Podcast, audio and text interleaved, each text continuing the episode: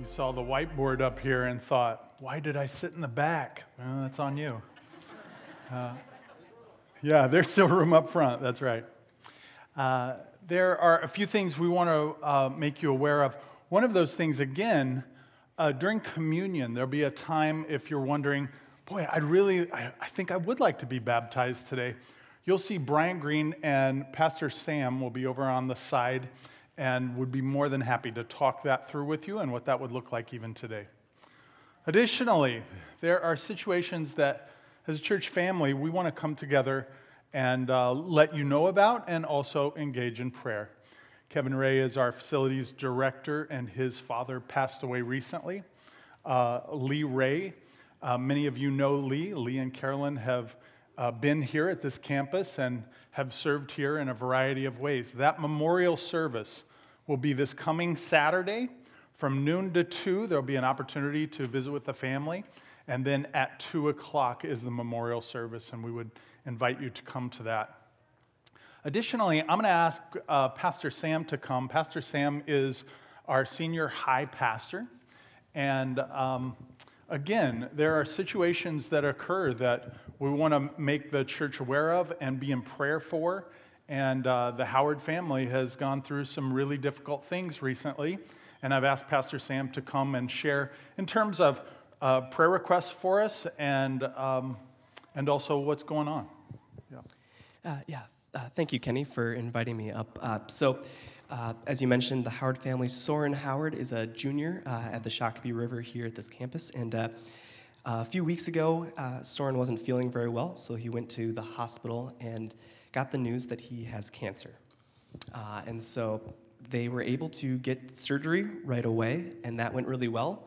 Uh, however, that's just the first step, uh, and now they are looking at six rounds of chemo um, over the next uh, few weeks, I guess months. Yeah. Um, and so we just really wanted to let you all uh, know because we know that you guys are an awesome uh, group of prayer warriors, and we wanted you to be just surrounding this family with prayer. Yeah, that's absolutely right. One of the things, if you know Soren, you'll appreciate his attitude. And uh, uh, Soren is one of those guys that uh, can just put a smile on your face just hanging around him. And uh, so we were talking this week, and he had mentioned that his grandparents had come up from Texas and that they just, you know, they, they care about him, they love him, and they want to help him as much as they can. And so as he was walking by, uh, they asked how he how they could help him. And I think you have the kind of the punchline to that answer. Yeah, if I remember correctly, he said, you know, ah, there's, there's a few things that would be helpful, but the most helpful would be a gaming PC. That would really help me out a lot. I'm pretty sure that was. Uh... Doctor's orders on that, so yeah. Uh, but seriously, we, we do want to take some time, uh, some things that you may want to know just about that. Those rounds, there are six rounds, I believe. Uh, he'll be five days in the hospital and then two weeks at home, five days in the hospital and two weeks. So, uh, oh, they need some strength. And so I've asked Pastor Sam if he'd pray for Soren, and then I'll pray for the Howard family. And uh, would you join us? Lord Jesus, uh, first, I just want to thank you for Soren. Uh, I thank you for uh, the man he is uh, to our youth group, uh, to me, Lord. Uh, he's just does so much. As Kenny was even mentioning, just the joy he brings when he walks into the room. And so, Lord, I just I thank you for him and for who he is in this community. And Lord, we just want to lift him up to you right now. We just ask that you would be with him and that in this season, Father, that he would know your presence in a real, tangible way, that you would be near to him. Uh, God, in a season that uh, we know uh, with hospitals right now, uh, there's a lot of rules and regulations and things. So it, it yeah. could be what, what could be a very um, lonely season, God, uh, we pray would be the opposite. That He would have just an outpouring of love and encouragement from the people in this room um, and many others, that your mm-hmm. church would be your hands and feet to Him, and that He would know uh, that love from you, from us, uh, and in every way that, uh, that He can, Lord. That you would just uh, comfort Him, give Him a peace that surpasses understanding. Mm-hmm. I pray that you would give Him uh, just the ability to see your faithful hands at work in this, in this whole process. And God, I pray that you'd be with his faith. I pray that he would be rooted in you in such a way that he would just, uh, yeah, have that peace. And Lord, as he has conversations with doctors, nurses, or, or whoever else, Lord, maybe it's family, friends, Lord, that uh, he would even be an encouragement to others uh, and uh, through this season. Ultimately, Lord, I pray for healing. Yes, Jesus. God, we just lift up his body to you and we pray that you would just eliminate every cell of cancer, that it has no place in his body, mm-hmm. that you would show yourself as who you are good and strong, powerful, and a healer, God, and that you would do that. Uh, Lord, ultimately pray that your will would be done and that you would get the glory.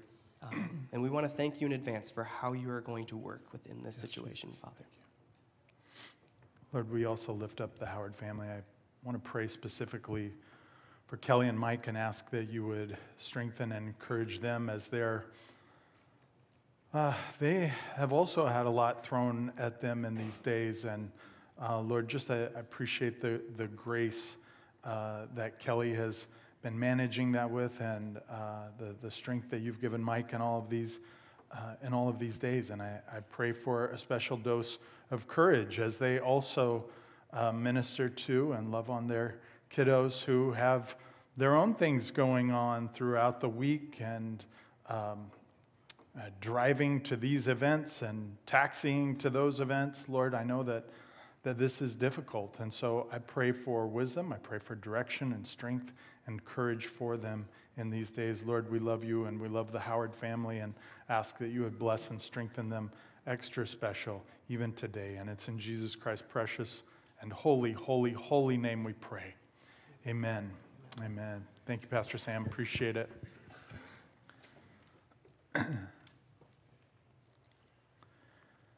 Amen. Well, I want, I want to encourage you to imagine something. I want you to imagine you're on a plane, not an airplane, but a field. And in this field, you're standing there. On the one side is the Lord. And the Lord is reaching out to you and calling him to him, calling you to himself by his goodness and his grace with his gifts. On the other side is the devil. And on this side, Satan, with all of his temptations, are, is also demanding you to join him. And you're stuck in the middle. Which side? On the one hand, it seems very obvious. On the other hand, the temptations that are being offered the lust of the flesh, the lust of the eyes, and the pride of life, those default sins, if we could call them that, are very, very alluring on this side. What will it be? How will we align? How, which alliance will we make? Will we choose the Lord and the offering that He gives us, or will we choose the devil and the temptation that seems to pull us. The reality is, we have to make these decisions multiple times every day. But how do we decide? And how do we walk in a way that honors God? We're going to be in Genesis chapter 14. And as you turn to Genesis chapter 14, I want to remind you where we're at when God says jump. It's a, step of faith, it's a leap of faith. And we see that in the life of Abram. Before he was Abraham, he was Abram. And before he was the father of the faithful, he was this man in Ur. And while he was in Ur, he was an idolater, just like everyone else in Ur. And God, with a mighty hand, called him out to follow him. And on this way that Abram began to walk, there were some temptations and some challenges. And in, uh, in an allegorical way, we see that Abram is exactly where we just mentioned we are. Will we follow the Lord or will we give in to the devil? But in a very specific way, we see that played out today in Genesis chapter 14. As you're turning there, I want to remind you where we've been. We talked about experiencing God specifically because experiencing God talks about seven uh, uh, seven principles that seem to be woven throughout the scriptures. These principles that are woven throughout the scriptures play a part in nearly every Bible account. when we see kind of like uh, waves washing up on a shore, that sometimes these waves come individually. These principles wash up on shore, and other times all seven just kind of pound the, uh, the shoreline. And we see that lived out in the life of Abram. But I would suggest that we also see that lived out in our lives as well. That these principles that we'll be reminded of in just a moment also happen in our own lives. Let's take a look at those and highlight them quickly. We've had these as slides earlier, and they were, you know, these big, long run on sentences. And so we just broke them down with a few words to kind of help us to embrace them a little easier. The first one God works. God works around us. God is at work around us, we're reminded. And we see that truth laid out throughout the scriptures that God isn't on vacation, He's not taking a break, He's not in the restroom. God is present. He's not just taking time off just because He's tired, He's tuckered out. No, God is at work, and He's at work around us. In many ways, he uses his people for that work. In other ways, he's working without his people, organizing, orchestrating, and showing up in some very amazing ways. The second principle God pursues. God pursues. He pursues us with a loving relationship.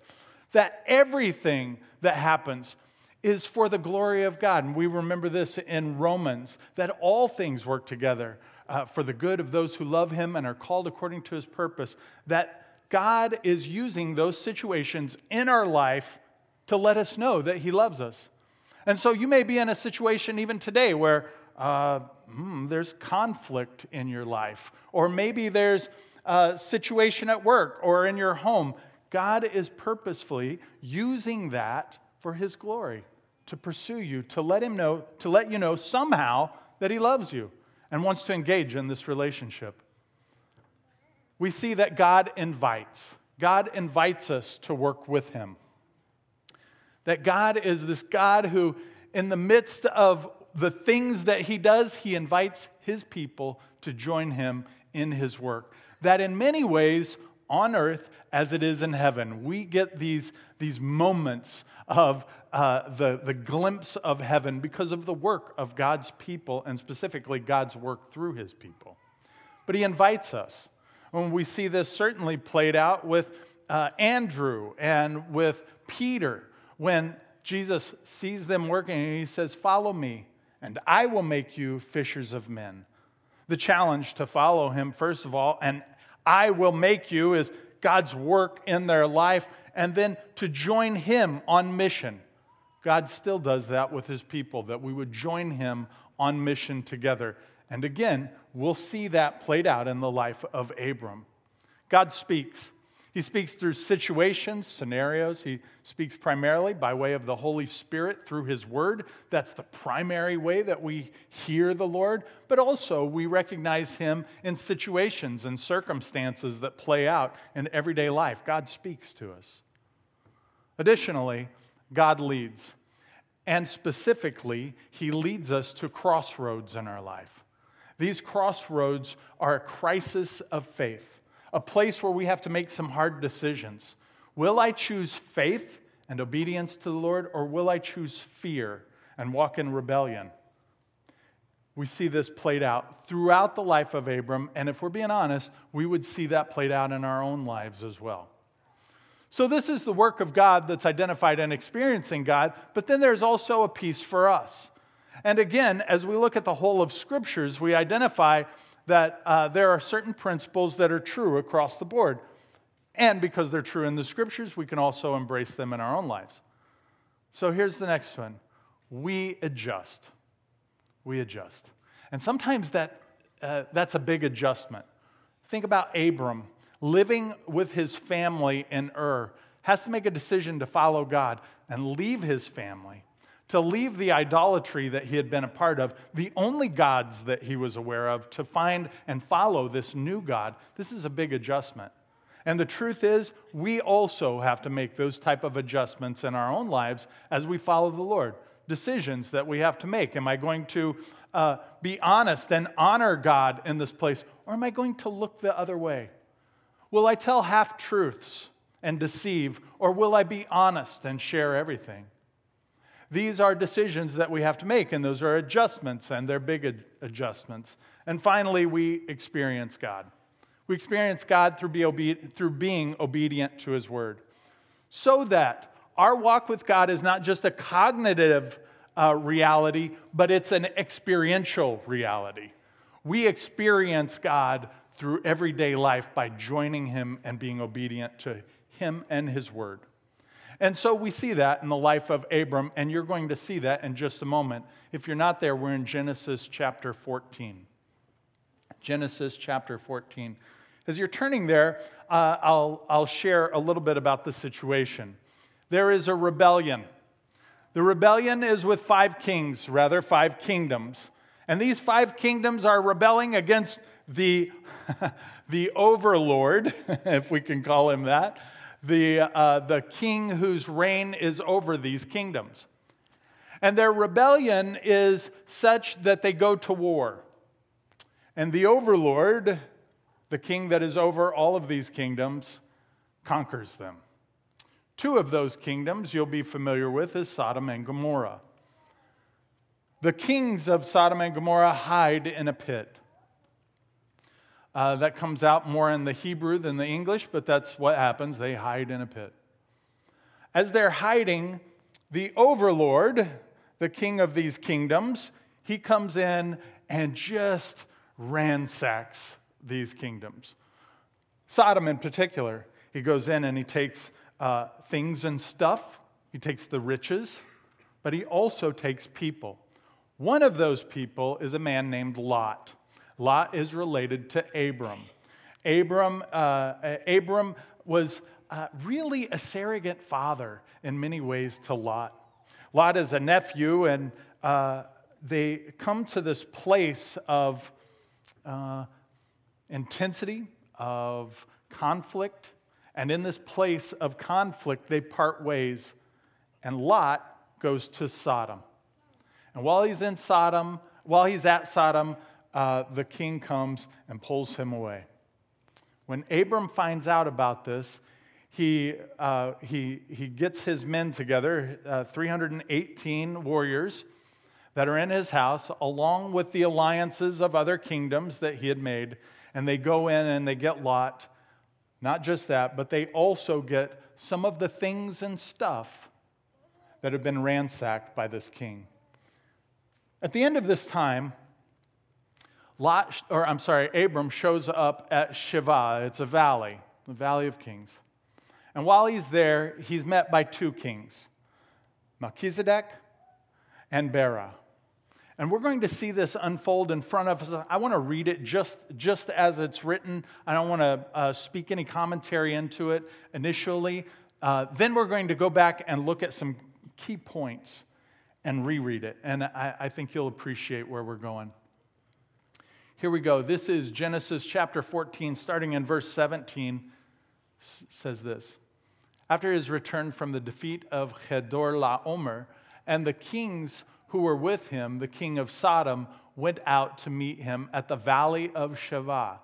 Uh, that is the king's valley. And Melchizedek, king of Salem, brought out bread and wine. He was priest of God Most High. And he blessed him and said, Blessed be Abram by Most High, uh, by God Most High, possessor of heaven and earth, and blessed be God Most High, who has delivered your enemies into your hand. And Abram gave him a tenth of everything. And the king of Sodom said to Abram, Give me the persons, but take the goods for yourself.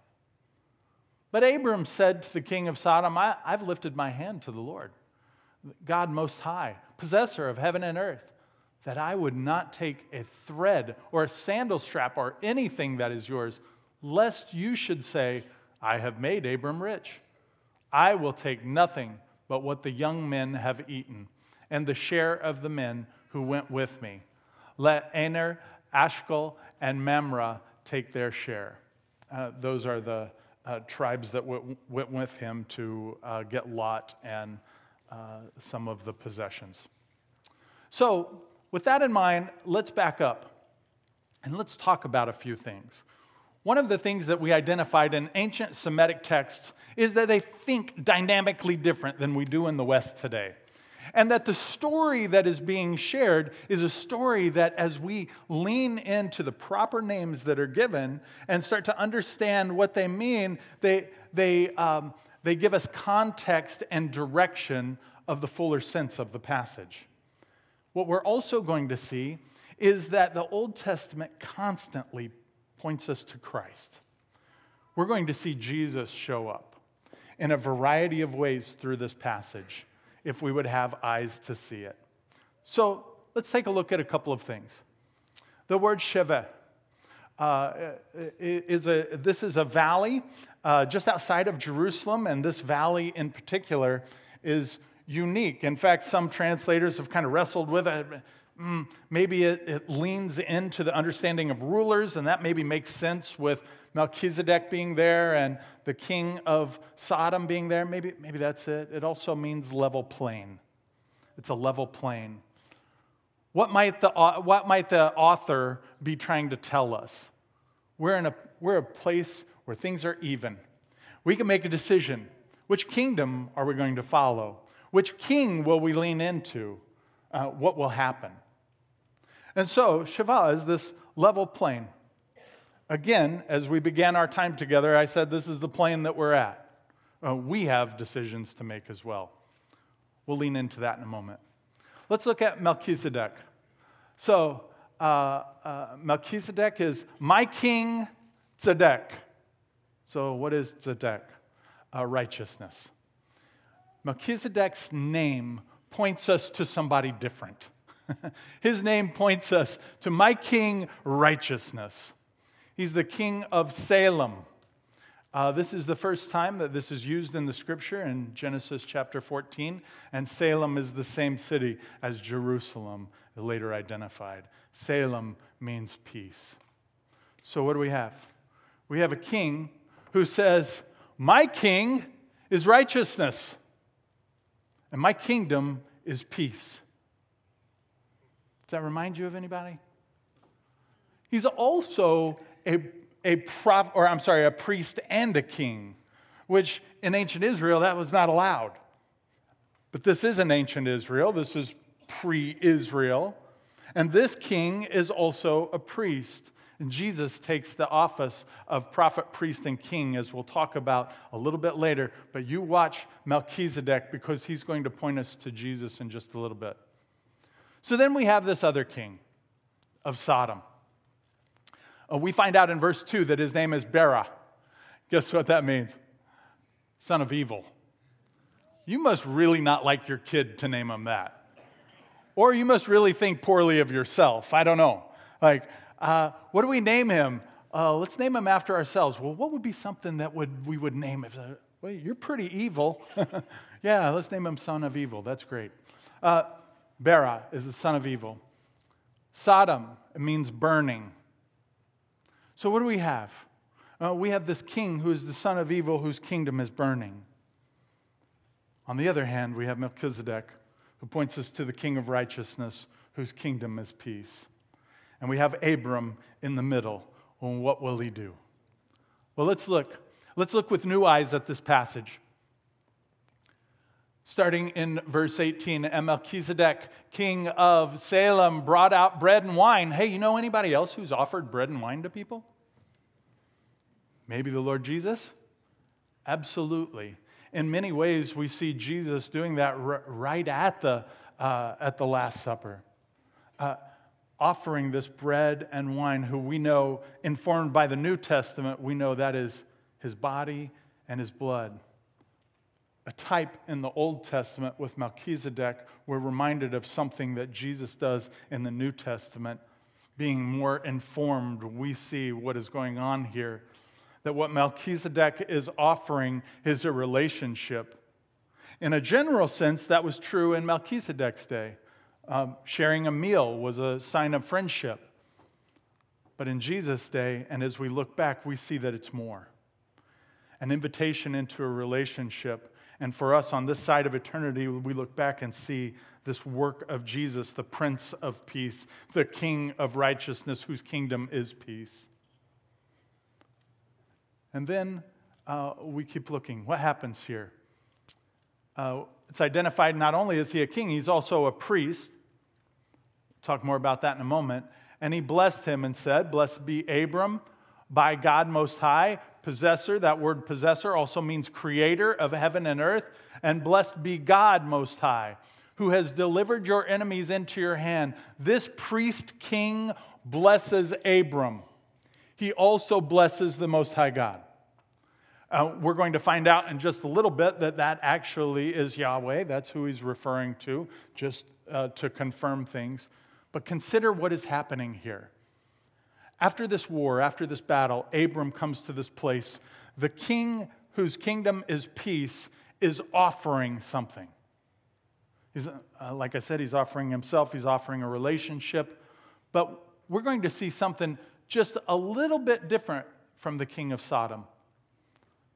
Abram has a response to Melchizedek, and he gave him a tenth of everything. Uh, it's where we understand tithes. That's where this comes from. This message is not a message of tithes, just identifying a point in the passage uh, that this is where it comes from. From the overflow of, of a kingdom of peace, from a, a king who blesses him, he gives. Continuing on in verse 21 And the king of Sodom, the kingdom that's burning, said to Abram, Give me the persons, but take the goods for yourself. Consider that. The son of evil wants people. He's not as interested in the possessions, although we're going to find out that maybe there's even a, uh, some, some diabolical intention with that. But he wants people. He wants people for his kingdom. Contextually, maybe it's because this other king took people from his kingdom. But more specifically, in this plane, uh, he wants people for his kingdom. Because everybody stands in this place and has to make some decisions. Which kingdom will I stand in? Abram said to the king of Sodom, I have lifted my hand to the Lord. He's made a pledge. The Lord God Most High possessor of heaven and earth. By the way, the word Lord's proper name for God, so we know that just in case you were wondering, El Elyon is the, the phrase that's used in this passage. And in case you're wondering, is that just any God? No, that is specifically the God of Israel, Yahweh. That I would not take a thread or a sandal strap or anything that is yours, lest you should say, I have made Abram rich. Perhaps we would see that and go, well, it sounds like maybe Abram is being proud. No, that's not what Abram is doing. Abram is being as innocent as a dove and shrewd as a snake. And what we mean by that is he is not making an alliance with the king of Sodom. If he does that, if he accepts those, uh, that offer, that request, the demand from the king, then he's bound to the king. There is a new alliance. You got your stuff from me, Abram. And by the way, I need you to go to war for me, Abram. Your stuff is my stuff, Abram. That's the intention here. Abram sees through it and isn't tricked by it. He makes an offering uh, to Melchizedek, to the Lord.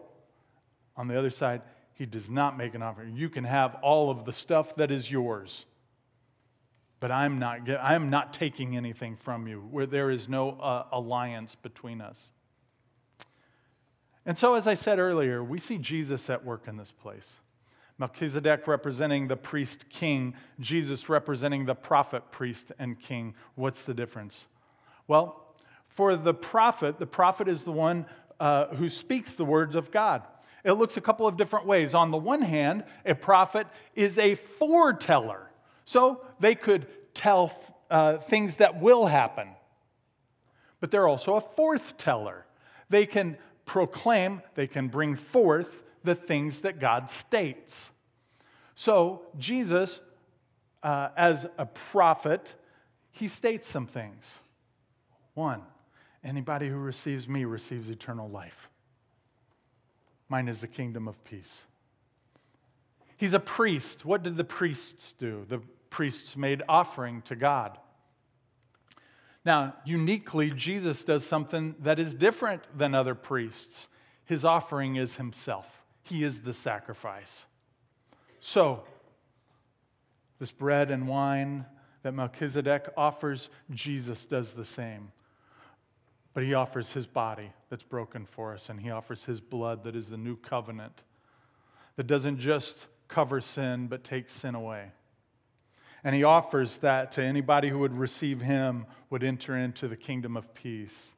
That's what Jesus does in the office of priest. But he's also a king. And a king is important because a king with him has a kingdom. And within the kingdom, there are rules and laws that are governed that allow people to live.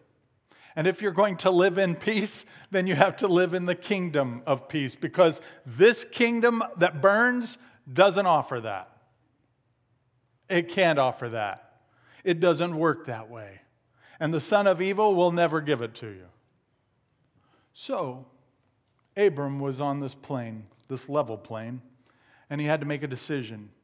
And on that day, when he leapt out in faith, as he, as he saw God at work, as he saw God pursue him, as he entered into the invitation of God. Not just that, as God spoke to him, as God led him, he adjusted his life and he experienced God in a very real way. And today we're at a crossroads where we have to make the same decision. So, for some of you today, you may be in a place of, you know what? I, I have been going to a kingdom that burns up. I've been going to the kingdom where I am tempted and I fall, and I need to repent of that and I need to receive the body and blood, this bread and this wine of Christ in a very real way. Today is my day where I enter into the kingdom of peace. And if that's you today, praise the Lord. Today's the day. And if this is the first time, it may just be as simple as submitting to the Lord and saying, Lord, forgive me. I have dwelt in this kingdom too long, and I am choosing you today. I can't rescue myself. I can't save myself. I need you. Jesus, save me. That may be your heart's cry. That might be your prayer. And if it is, praise the Lord because you're entering into a kingdom of peace. For others of you, you may be in a place of saying, Hey, I want to take this next step of faith. For you, that next step of faith may be baptism. And you may be feeling it even in your heart. Oh, maybe I should do it. Maybe I should do it. Well, do it. Uh, there's water in the tank today. Let's, let's do it. Let's make that happen uh, we'll give you an opportunity to talk to Brian and Pastor Sam. Uh, they'll walk through some things. They want to hear your testimony. They want to confirm that, that um, uh, you understand what baptism is. And then there'll be an opportunity. For others, it may just be a reaffirmation of, I'm following Jesus, I'm receiving the bread and wine. And your next step of faith is engaging in communion. And communion here is maybe a little bit different than what you've experienced in the past. We have four stations, and we encourage people at the appropriate time to go to the station that's closest to them and get both the elements. But to do that, we lean into the scriptures. That first of all, we're followers of Christ. Communion is for the believer, the, the one, the disciple who's chosen to follow Jesus. And we take both the elements reminding us of the body that was broken and the blood that was shed. Today, uh, a little bit different. Uh, we'll ask you to return to your seats and you're free to participate without being led from up front. Prior to going to communion, we do ask you to do this ask the Spirit of God to examine our hearts. Lord, is there any unconfessed sin? Have I been dwelling in this kingdom this, that's burning up? And if so, then we repent of those sins. Father, forgive me. And we know that as we confess our sins, He's faithful and just to forgive us. So, in just a few moments, as the worship team comes, we'll give you that opportunity to take a step of faith. That may be a prayer, just right where you are, a surrender to the Lord. It may be uh, a step for baptism. You say, ah, I didn't sign up. I'm going to talk to Sam or I'm going to talk to Brian over here. They're available. They'll, they'll be here throughout the communion time and would love to. I don't know, who would have their phone on? Somebody got me. and then, uh, and then the other step would be communion, and you're free to participate in communion as we go. Let's pray. Jesus, we love you. and we thank you, O Lord. We ask that you would be exalted and lifted up. We ask, Almighty God, that in a very real way we would have the opportunity to take a step of faith. That, Lord, as we take these steps of faith today, that you would be glorified, that we would choose to be in the kingdom of peace that only comes through Jesus the Christ, the King of righteousness. Lord, we ask that uh, you would forgive us for the time that we've logged in the burning kingdom with the son of evil. Forgive us, Lord. As we take these steps of faith today, be glorified and be honored. And it's in Jesus' name we pray. Amen.